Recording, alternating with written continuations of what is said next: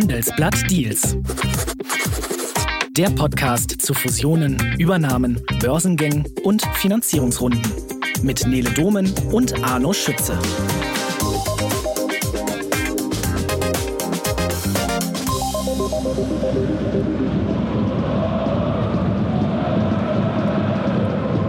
Hallo Arno, bist du da? Hi, grüß dich, Nina. Ja. Sehr schön. Arno, direkt mal eine Frage. Bist du eigentlich Fußballfan? Ähm, ja, äh, schon. Aber ich bin jetzt nicht so ein Hardcore-Fußballfan, der irgendwie jedes Woche ins Stadion rennt oder äh, immer alles ganz genau verfolgt und so. Ähm, also ich bin schon Fußball interessiert, aber es gibt andere, die sind dann auch viel mehr dabei. Mhm. Okay, und äh, weil ich ein bisschen Angst vor der Antwort habe, ich habe da schon mal so Gerüchte gehört, frage ich dich jetzt noch nicht nach deinem äh, Herzensverein. Und äh, damit herzlich willkommen zu dieser Folge Handelsblatt Deals. Heute geht es um den König. Den König Fußball. Eines der aktuellsten MA-Themen, das wir derzeit im Fußball finden, spielt sich bei der deutschen Fußballliga kurz der DFL ab.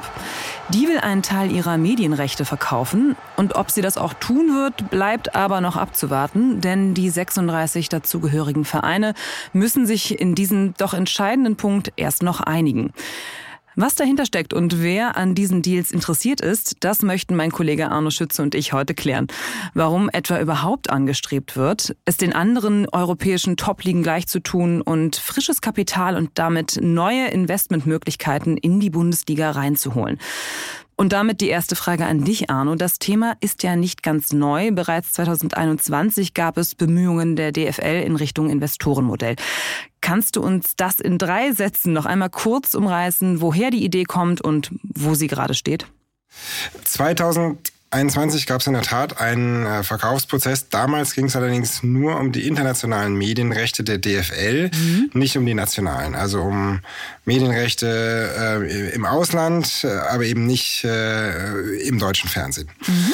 Die Idee ist, dass man einen Investor reinholt, der jetzt einen Batzen Geld bezahlt und der dann über die Laufzeit des Vertrages, in, in dem Fall sind es wahrscheinlich so 25 Jahre, entsprechend an den Einnahmen beteiligt wird. Bevor wir uns das große Ganze vornehmen, blicken wir aber erstmal auf die jüngsten Entwicklungen, denn es gibt Streit. Die DFL managt die erste und zweite Fußball-Bundesliga der Herren und alle 36 Vereine müssen sich einigen, ob sie Investoren hereinholen wollen oder nicht. Aktuell gibt es noch zwei Lager, die, die den Verkauf und damit frisches Kapital wollen und die, die dagegen sind. Und wir sprechen hier von 1,9 bis 2,2 Milliarden Euro, die der Verkauf von 12,5 Prozent der Medienrechte bringen könnte. Zwei Drittel der Clubs müssen für den Deal sein, sonst kommt er nicht zustande. Doch der Geldsegen allein überzeugt noch nicht jeden. Es gibt noch sehr deutliche Widerstände einiger Clubs. In die Sache ist nur noch etwas Brisanz gekommen, denn mit Christian Keller vom 1. FC Köln ist kürzlich eine Person in den Aufsichtsrat der DFL gewählt worden, die man wohl ziemlich klar als Kritiker des Investorenmodells bezeichnen könnte. Keller hat sich knapp und überraschend gegen Klaus Filbri von Werder Bremen durchgesetzt, der wiederum das Pro-Lager unterstützt hätte. Christian Keller hat sich Anfang des Jahres aber ja schon recht kritisch gegenüber den Plänen und den Zielen der DFL generell, aber auch gegenüber dem Investorenmodell geäußert. Und erst danach und auch recht überraschend ist er dann in den Aufsichtsrat gewählt worden. Interessant ist, von den Erstligaklubs haben nur sechs für Christian Keller gestimmt. Und das bedeutet, dass er besonders viele Stimmen von Zweitligaklubs bekommen hat. Arno, kann man daraus die Ableitung ziehen, dass in der zweiten Liga weniger Fans des Investorenmodells zu finden sind? Oder gab es noch genügend andere gute Gründe für Keller? Ich glaube, diese ähm, Analyse ist äh, schon äh, zutreffend. Man kann wahrscheinlich sagen, dass die Erstliga-Clubs mehr profitieren werden als die Zweitliga-Clubs. Allein vom Volumen her, mhm. äh, wie stark sie an, den, an den, diesen zusätzlichen Geldern profitieren würden. Und daher ist auch klar, dass die Akzeptanz in der ersten Liga da wahrscheinlich größer ist. Mhm. Vielleicht gehen wir trotzdem jetzt noch mal einen Schritt zurück und schaut man sich die Profiligen anderer Länder an, äh, so würde die DFL mit dem Verkauf eines Teils der Medienrechte das Rad keinesfalls neu erfinden. Im Gegenteil. Viele Fußballclubs oder ganze Ligen wie die spanische La Liga oder die Liga in Frankreich haben bereits Teile an Private Equity veräußert. Wie hat sich denn da das Investorenmodell bislang bewährt? Also Kritiker aus der Bundesliga sagen ja auch, dass man sich frisches Geld doch easy auch einfach über Kredite holen könnte. Ja, nehmen wir mal als Beispiel Spanien. Da hat CVC einen Anteil von 8% an den Einnahmen aus den Medienrechten für die nächsten 50 Jahre gekauft. Und ähm, was ist seitdem passiert? Die haben etwas äh, sich entschulden können, die, die Clubs haben etwas äh, Geld für neue Spieler ausgegeben, aber es ist in den Richtlinien dieses Verkaufs festgelegt, dass 70 Prozent der Einnahmen, ähm, 2,7 Milliarden waren es, glaube ich, in die Infrastruktur und Modernisierung äh, der Clubs gehen soll. Und deshalb, naja, das Geld kommt jetzt natürlich so langsam, es werden langsam irgendwelche Projekte umgesetzt, aber man hat noch nicht den Rieseneffekt gesehen. Gleichzeitig ist es so, dass es mit diesem äh, Deal äh, große Unzufriedenheit gibt, und zwar gerade bei den Top-Clubs. Ähm, mhm. Madrid, Barcelona und Bilbao haben die La Liga verklagt, ähm, weil sie unzufrieden sind mit dem Deal. Der Ausgang ist noch offen. Und zu deiner anderen Frage, ähm, kann man sich nicht das, das Geld, was man braucht, auch über andere Wege reinholen? Mhm. Klar, prinzipiell ist es möglich. Man kann eine Bankfinanzierung aufnehmen. Der Punkt ist aber, dass die ähm, DFL sich eigentlich von einem Private Equity Investor noch mehr erhofft als nur Geld. Ähm, die hoffen, dass PI ähm, ja, seine Brainpower mitbringt, also ja. dass er Ideen mitbringt, wie man die Einnahmen doch deutlich steigern kann über die nächsten Jahre. Mhm. Ähm, die DFL rechnet damit, dass bei so einem Investorenmodell äh, sich die Erlöse innerhalb von zehn Jahren verdoppeln könnten. Und ähm, quasi, wenn man das nur, wenn man nur ein bisschen zusätzliche Schulden aufnimmt und dann guckt, dass man da ein bisschen was anstößt, so ist die Befürchtung, dass da das Wachstumstempo doch sehr viel langsamer ausfallen würde. Mhm. Und auch der Einfluss der Private Equity Investoren ist ja sowohl Fluch und Segen hier und da und das ist auch ein Thema, das wir gleich noch genauer besprechen. Vielleicht gehen wir aber noch einmal erstmal darauf ein, wer das denn sein könnte. Die DFL ist ja aktuell sowohl in Verhandlungen mit den Clubs und leistet dort Überzeugungsarbeit äh, an der einen oder anderen Stelle. Andererseits ist sie auch schon in Gesprächen mit möglichen Interessenten auf der Investorenseite. Gibt es schon Erkenntnisse aus der Marktsondierung? Wie steht es da um das Interesse unter den Investoren? Das Interesse ist durchaus da bei den Investoren. Ähm, es sind sechs äh, Private Equity Investoren, die sich jetzt äh, qualifiziert haben, äh, an der ersten Runde teilzunehmen. Das sind alles äh, eigentlich große Namen. Wir haben Advent, Blackstone, CVC, EQT, KKA, Bridgepoint auch, also mittel, mittelgroßer Spieler noch dabei. Und ähm, naja, was ist deren Idee? Also jetzt einsteigen und in ein paar Jahren dann halt mit Gewinn auszusteigen. Ähm, entweder indem man den, den Anteil verkauft an einen, einen, weiteren Investor oder an die DFL zurück oder einen Börsengang zu machen, wie auch immer.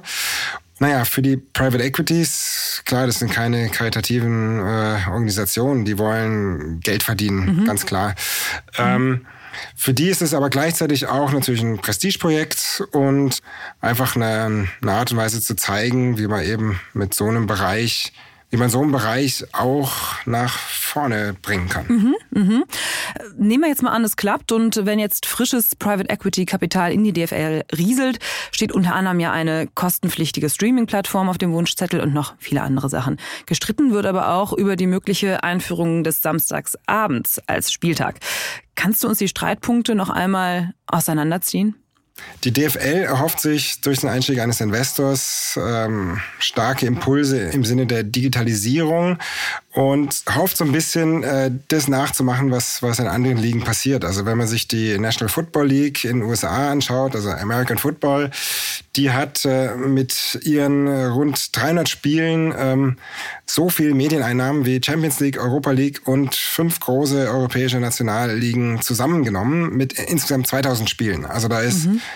quasi riesiges Potenzial und ähm, oder wenn man es mit der, mit der Premier League vergleicht, die hat zwei Drittel höhere Einnahmen als die Bundesliga. Und mhm. Mhm. da hofft die äh, Bundesliga natürlich irgendwie dran zu kommen. Und eine Hoffnung ist eben, dass man eine Streaming-Plattform aufbaut, über die dann in aller Welt äh, Bundesligaspiele geschaut werden könnten.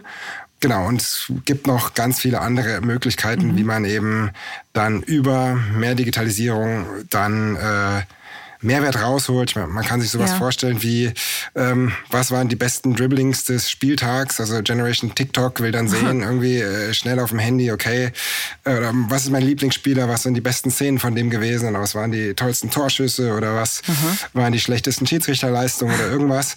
Und ähm, dass man über solche äh, kleinen Schnipsel von Bewegtbildern dann eben äh, über irgendwelche anderen äh, Medien, soziale Medien, da sehr viele äh, Einnahmen generiert, mhm. die es heute einfach noch gar nicht gibt. Kann man denn das Interesse, kurze Zwischenfrage, dass es international auch eben an diesen Bildern geben könnte, kann man das überhaupt schon ungefähr abschätzen, ob das so eine Streaming-Plattform äh, über die Grenzen der Bundesrepublik hinaus äh, Erfolg hätte?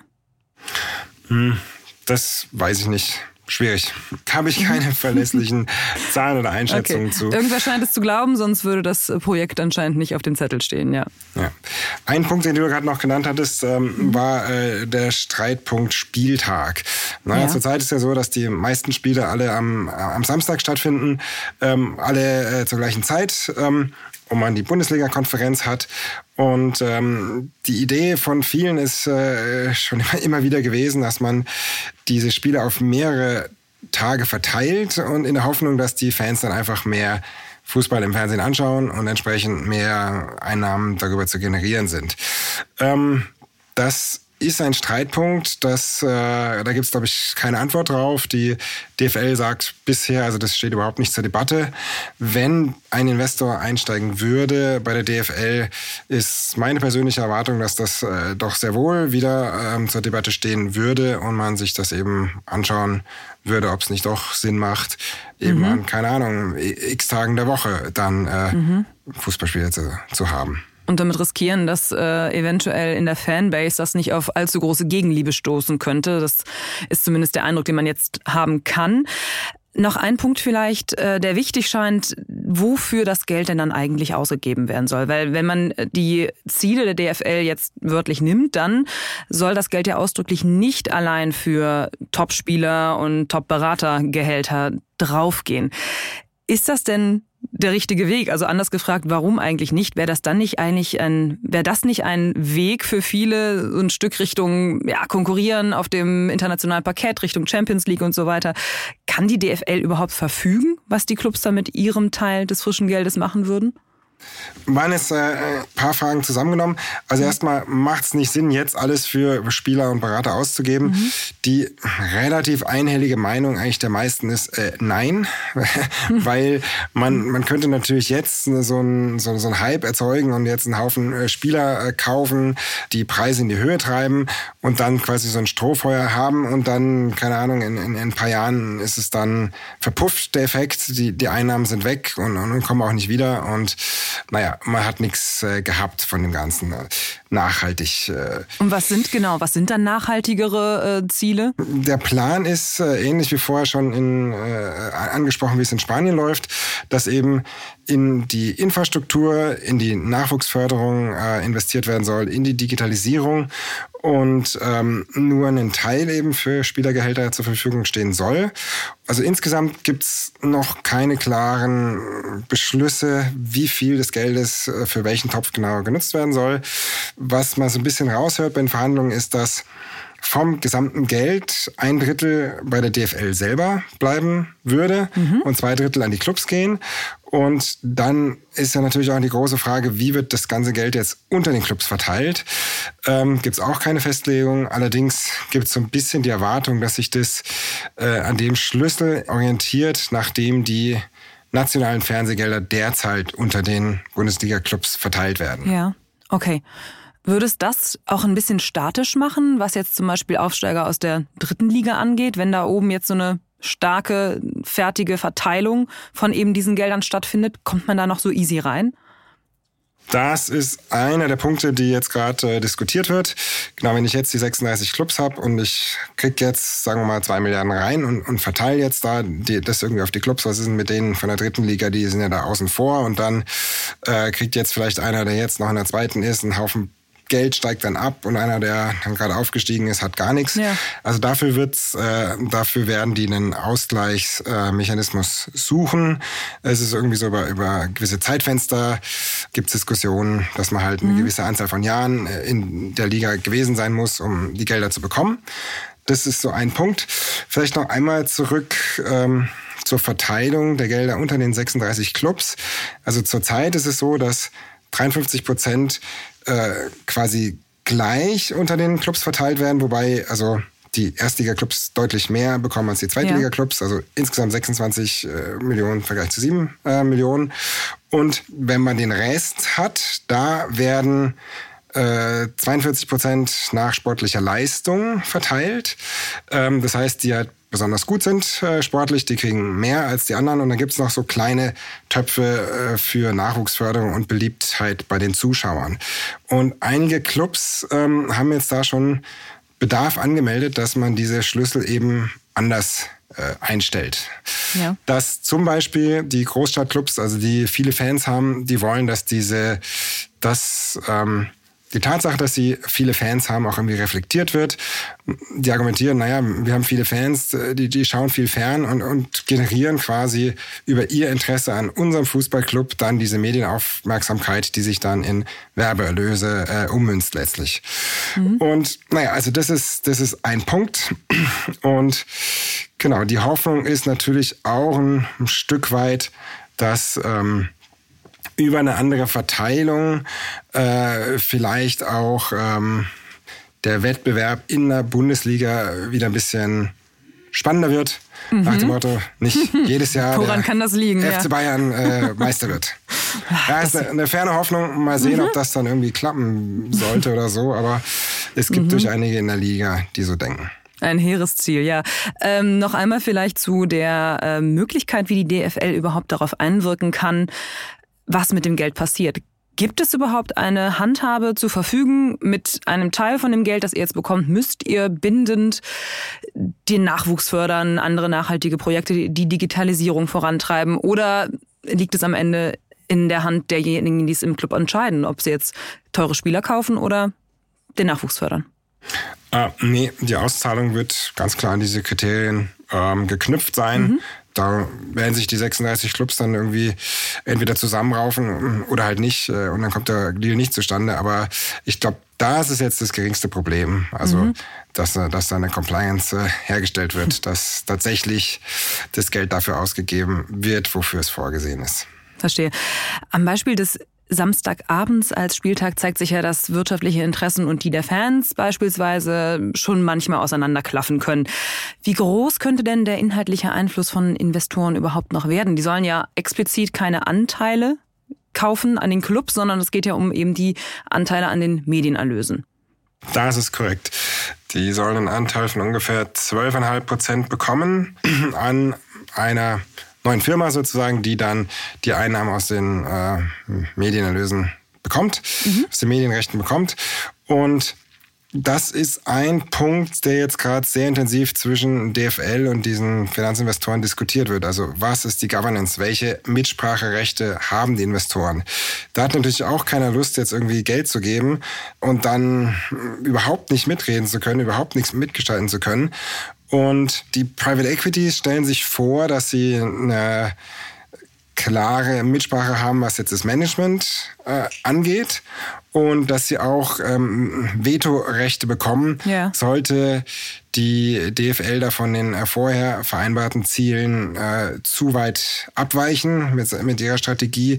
Oder ähm, sollte jetzt das wirtschaftliche Ergebnis da dramatisch äh, von dem abweichen, äh, was vereinbart ist, dann gäbe es da eben auch, sollte es aus Sicht der Private Equity Investoren auch halt Ausgleichsmechanismen geben. Mhm. Bis vor wenigen Tagen war auch noch von 15 Prozent der Medienrechte für bis zu 2,7 Milliarden Euro die Rede. Jetzt hat die DFL den Anteil etwas verkleinert und möchte 12,5 Prozent für bis zu 2,2 Milliarden Euro anbieten. Aber auch diese Rechnung wird von manchen als, naja, sehr großzügig kalkuliert eingeschätzt. Was würdest du sagen, Arno, mit welcher Feder ist da gerechnet worden? Ich würde schon sagen, mit einer großzügigen. Man versucht natürlich in dieser Phase, die Clubs dafür zu begeistern, dass sie äh, einem Verkauf zustimmen würden. Ein Aspekt, wie man den Kritikern entgegengekommen ist, ist, dass man jetzt eben den Anteil, den man verkauft, von 15 auf 12,5 Prozent abgesenkt hat. Und ein weiterer Punkt, was jetzt ganz äh, neu ist, ist, dass äh, man Investoren anbietet, auf entweder eine Laufzeit von 20, 25 oder 30 Jahren zu bieten. Mhm. Und ähm, ja, je nachdem, wie lang das dann läuft, so ein Vertrag, ist natürlich dann der Cash-in größer oder kleiner. Ja, dann macht natürlich auch viel mit der Attraktivität. Das ist auch noch ein Punkt, den ich recht spannend finde. Wenn doch jetzt noch nach außen so eine klare Uneinigkeit darüber besteht, wollen wir das Modell überhaupt, äh, wer stellt sich alles dagegen, wen müssen wir noch überzeugen, Belastet das dann nicht auch die Gespräche mit den möglichen Investoren? Also welche Position hat die DFL da gerade, wenn sie da auf äh, Werbungstour geht für eben dieses Vorhaben? Die Investoren werden sich nur darauf einlassen, wenn es ein ganz klares Votum dafür gibt, dass das dann auch so umgesetzt wird. Ähm, Im Moment ist es ja in dieser Phase, jetzt demnächst gehen so äh, ausführliche Informationspakete raus an die Bieter, sogenannte Infomemos. Ende April äh, soll es dann erste Gebotsrunde geben und wahrscheinlich kurz danach wird es eine Mitgliederversammlung geben, die entscheidet, ob es überhaupt wirklich weitergeht mit diesem Verkaufsprozess oder ob das Ganze abgesagt wird. Und erst wenn dieses Votum da ist, ähm, geht es dann in die Phase äh, ähm, Due Diligence, intensive Buchprüfung, dann finale Angebote, wahrscheinlich Ende Juni und äh, eine Vertragsunterzeichnung im Juli. Das ist jetzt mal so der grobe Zeitplan, obwohl dieser Zeitplan, der ist jetzt auch schon in den letzten Monaten immer wieder so ein bisschen nach hinten gerückt. Mhm. Eine Vertragsunterzeichnung könnte dann im Juli sein und ähm, bis der Deal dann tatsächlich äh, in, in, mhm. unter Dach und Fach ist, dauert es dann immer noch ein paar Wochen bis Monate. Ähm, naja. Gucken wir mal, ob das am Ende tatsächlich so kommt. Oh ja, sehr spannend. Ähm, viel los bei der DFL. Es gibt aber noch ein weiteres Thema, das die DFL gerade beschäftigt, nämlich die 50 plus 1 Regel. Die schützt Bundesliga-Clubs ja vor der kompletten Übernahme durch Investoren. Es gibt allerdings auch prominente Ausnahmen, also Leverkusen mit dem Investor Bayer, Wolfsburg mit Volkswagen oder Hoffenheim mit dem Mäzen Dietmar Hopp. Diese Ausnahmen haben nun aber das Kartellamt auf den Plan gerufen und der Ligaverband muss reagieren. Arno, was genau ist da los? Das war eigentlich sogar andersrum. Die DFL hat Oha. beim Kartellamt angefragt, ähm, äh, was das Kartellamt dann von dieser Regel hält, die die DFL sich selber gegeben hat. Diese mhm, 50 sehr plus 1 Regel. so vorzugehen, ja. Genau, die eben besagt, dass ein Investor höchstens eben äh, 50 Prozent minus eine Aktie haben darf. Die DFL wollte das klären, nicht zuletzt auch vor dem Hintergrund, dass wenn es jetzt geklärt ist, dass so eine Rechtssicherheit gibt und die Bundesliga letztlich auch attraktiv macht für externe Investoren, die sagen, ja, okay, Kartellamt hat, hat gesagt, unter den und den Voraussetzungen kann ich da investieren und auch mit einem Minderheitsanteil von, keine Ahnung, 30 Prozent oder 49 Prozent kann man ja doch die Geschicke hm, ganz gut mitlenken. Das zeigen Beispiele jetzt nicht nur aus dem Fußball, sondern aus der, aus der freien Wirtschaft, wo mhm. Finanzinvestoren eingestiegen sind und dann mit auch kleineren Anteilen sehr viel bewegt haben bei diesen Firmen. Jetzt ähm, hat das äh, Kartellamt angekündigt, äh, im Frühsommer eine finale Entscheidung zu fällen, hat aber schon mal gesagt jetzt äh, vor kurzem, äh, im Prinzip ist die Regelung, die die DFL da äh, hat, also 50 plus 1 mit gewissen Ausnahmen, ist in Ordnung. Aber es darf diese Ausnahmen künftig nicht mehr geben. Also das heißt, es darf keine neuen Ausnahmen mehr geben. Keine neuen. Aber die alten? Die alten werden bestehen bleiben. Äh, der Herr Hopp hat äh, sogar angekündigt, dass er diese, auf diese Ausnahmeregelung künftig verzichten will. Das heißt, wir haben okay. dann vor allem Bayer in Leverkusen und Wolfsburg in Volkswagen. Das wären dann sozusagen die, die Ausnahmen, die Bestandsschutz haben. Aber künftig soll es eben keine weiteren solchen Ausnahmen geben. Und ähm, Zudem vielleicht nochmal, was, was möglich ist mit Investorengeldern. Also der Blick da in andere Länder äh, zeigt da, ähm, dass dann, dann plötzlich sehr große Bewertungen aufgerufen werden können. Ähm, mhm. um Manchester United ist gerade ein Bietergefecht entbrannt zwischen dem englischen Milliardär Jim Radcliffe und dem katarischen Investor Altani. Die bieten dann bis zu 5 Milliarden Pfund für äh, Manchester United und ähm, naja, da ist sogar so, dass jetzt der Gesetzgeber auf den Plan gerufen wurde, um zu gucken, dass das Ganze nicht außer Kontrolle gerät. Mhm. Und mhm. ich meine, in Frankreich ist auch äh, Paris Saint-Germain ist seit ähm, zwölf Jahren schon im Besitz von Qatar Sports. Und äh, Genau, und, und ähm, gibt viele andere Clubs, was weiß ich, Chelsea oder Tottenham Hotspurs, da gibt es jetzt auch gerade ein neues äh, Kaufangebot und so weiter. Also im europäischen Fußball sind Investoren schon stark präsent und in der Bundesliga eben hoffen viele, dass äh, mit Investorengeld, mhm. dass sie dann auch selber größere Sprünge werden machen können. Mhm. Ähm, naja, vielleicht okay. kann ja diese Kartellamtsregelung dazu führen, dass solche Deals noch mehr passieren. Ja, also es geht also auch darum, welche Entscheidungen Investoren im Rahmen ihrer Minderheitsrechte, wenn es jetzt eben so bleibt, wie es ist, äh, bei uns treffen können. Und die Grundlage muss ja auch verlässlich sein, damit die Clubs überhaupt attraktiv sind für die Investoren, die einsteigen möchten. Eine Gretchenfrage vielleicht noch zum Schluss, Arno. Glaubst du, dass der Profisport bessere Entscheidungen trifft, je mehr Geld im Spiel ist? Ja, das ist eine hm. gute Frage. Mhm. Ähm, schwer zu sagen. Also allein das Geld macht's, glaube ich, nicht. Mhm. Äh, man sollte, glaube ich, nicht ganz unterschätzen, was diese Investoren da oft durch ihre Netzwerke an Expertise mitbringen. Ähm, ich meine, was weiß ich, zum Beispiel CVC hat auch Investments in äh, Formel 1 und in, in vielen anderen Sportarten oder auch, auch Bridgepoint, die jetzt auch mitbieten, ist in Moto, GPT äh, und, und äh, Rugby, glaube ich, war es äh, investiert. Und also mhm. durch den Transfer von Erfahrungen, die man anderswo gewonnen hat, also das, das kann schon, kann schon viel bringen. Da hat man vielleicht mhm. nachher ein paar bessere Entscheidungen, aber wie gesagt, das Geld alleine, hm, ja. weiß ich nicht. Verstehe. Es gibt auch viele Kritiker, die sagen, also hier auch den Input, die dann so Private Equity bringen könnte, darf man nicht überschätzen. Also die kochen auch alle nur mit Wasser und mhm. wir machen hier schon seit, seit Ewigkeiten unser Fußballgeschäft und sind unsere eigenen Profis und wir wissen eigentlich genau, wo es lang geht und wir brauchen die nicht. Ne? Also das ist dann die andere Seite. Mhm. Und dann vielleicht noch eine ganz wichtige Frage, Arno. Welcher ist dein Verein? okay, ja. Also ich bin in München aufgewachsen und ähm, in Oha. München gibt es halt einen äh, großen Fußballclub und äh, entsprechend äh, bin ich ah. tatsächlich äh, für den FC Bayern. Ähm, aber wie eingangs schon sagte, ich mhm, bin mhm.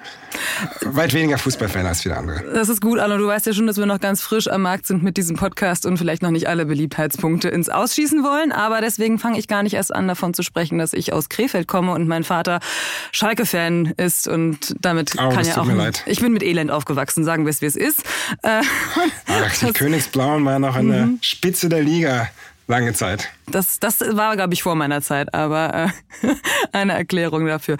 Ja, viel los im deutschen Herrenfußball. Ich bin jedenfalls sehr gespannt, wie das weitergeht. Und äh, damit herzlichen Dank an Sie, liebe Zuhörerinnen und Zuhörer, dass Sie dabei waren. Hoffentlich sind Sie auch beim nächsten Mal in zwei Wochen dabei, egal für welchen Verein Ihr Herz schlägt. Und auch ein großes Dankeschön an Alex Voss, der die heutige Sendung produziert hat. Bis zum nächsten Mal. Ciao. Tschüss. Tschüss.